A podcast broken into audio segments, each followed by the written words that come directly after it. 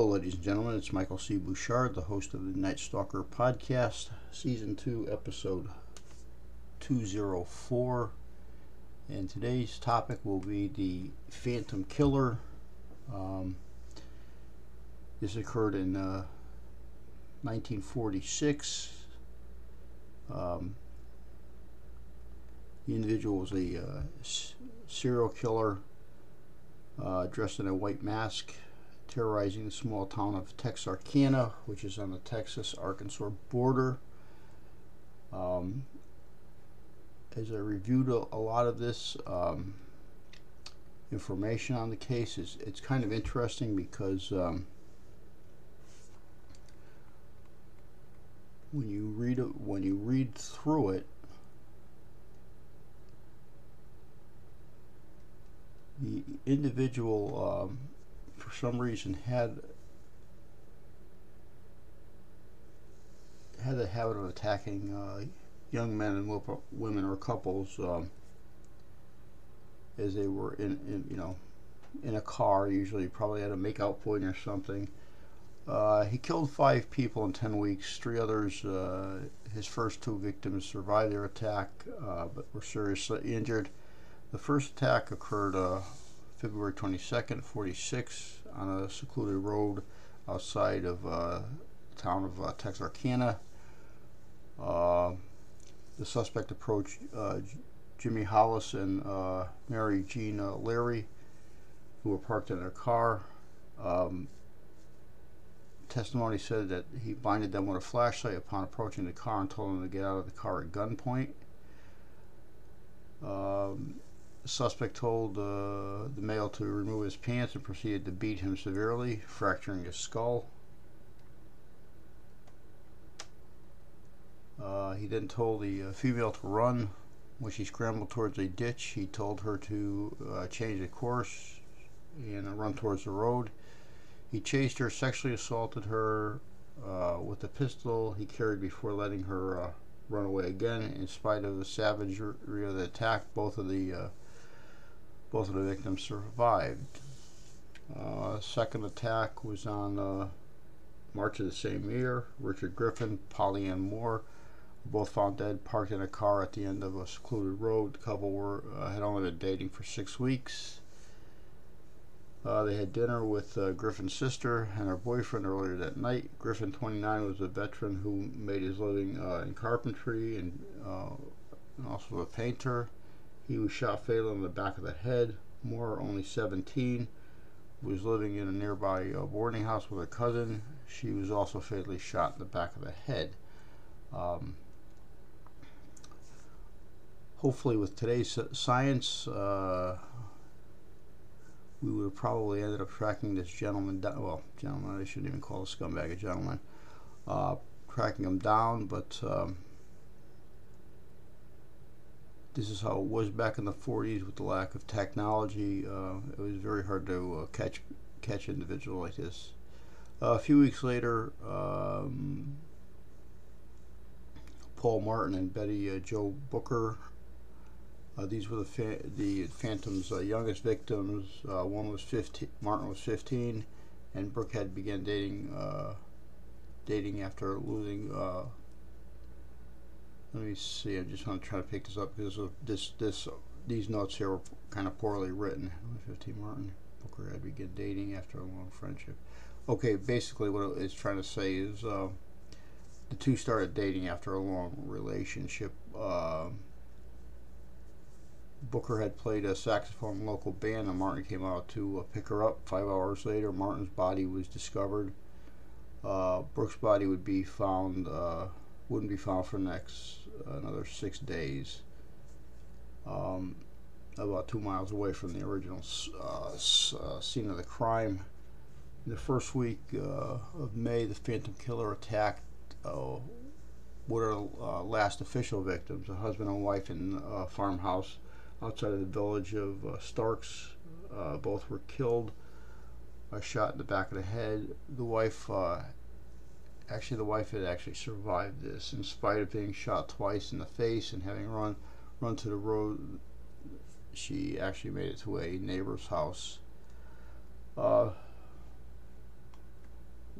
while he, this uh, serial killer was loose in the city, uh, they had actually called in the Texas Rangers, um, who actually even attempted to bait the uh,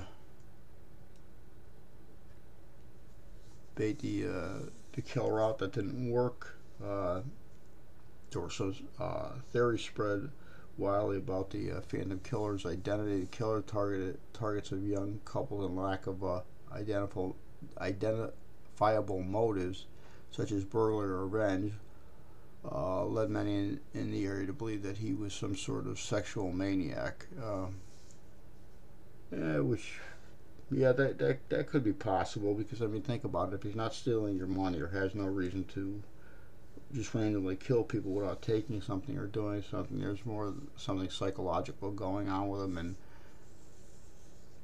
I don't know how sexually frustrated an individual could get to kill somebody, but I guess that occurs quite often. Uh, some of the suspects included a University uh, of Arkansas freshman who committed suicide in 48 and uh, escaped German uh, prison during the war. I, I believe it's World War II. It would have been World War II. Uh, they they believed he may have committed uh, may have uh, committed the crime. It's interesting because reading some of the medical notes, I don't think they're very accurate. They uh, they also have a LA resident who believed that they may an LA resident believed he, who may have been the killer uh, and that he may have co committed the uh, the murders while in a coma. Well, that doesn't make any sense because if you're in a freaking coma, you're not going anywhere. Uh, let me just see this. Here's one here.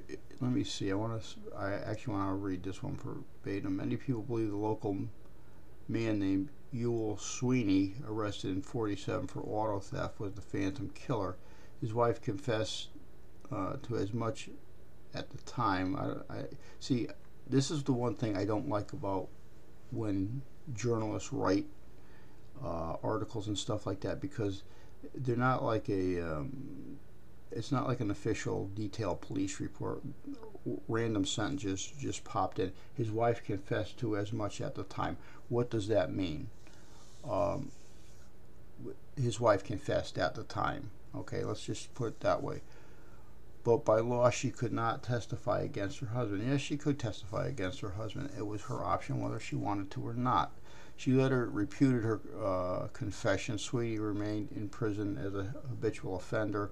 Doesn't say what type of offender. I'm going to say sexual offender until uh, his death in uh, 1994 uh, without ever implicating himself in the murders. Well, something had something had there had to be probable cause why he was arrested. So uh, that doesn't seem quite right. Uh, 2014, uh, James Presley, a Texarkana native, wrote he uh, considered to be uh, a definitive book on the murder, which was called "The Phantom Killer: Unlock the Mystery of the Texarkana Serial." murder, the story of a town in terror. Well, that would probably be an interesting book to read.